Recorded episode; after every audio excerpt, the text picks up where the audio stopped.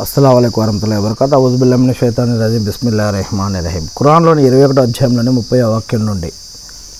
భూమి ఆకాశాలు కలిసి ఉండగా మేము వాటిని విడదీసిన వైనాన్ని తిరస్కారులు చూడలేదా? ఇంకా ప్రాణమున్న ప్రతి దానిని మేము నీటితోటే చేశాము. అయినప్పటికీ వీళ్ళు విశ్వసించరా?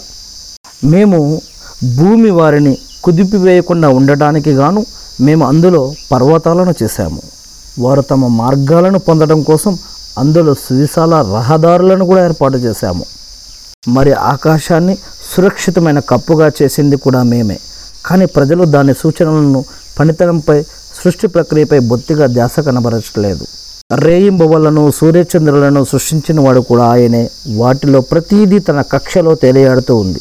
ఓ ప్రవక్త నీకు పూర్వం కూడా మేము ఏ మానవుణ్ణి శాశ్వతంగా జీవించి ఉండేటట్లుగా చేయలేదు. ఒకవేళ నువ్వు చని ఒకవేళ నువ్వు చనిపోతే వాళ్ళు మాత్రం శాశ్వతంగా బ్రతికి ఉంటారా ఏంటి? ప్రతి ప్రాణి మృత్యువును చవి చూడవలసిందే.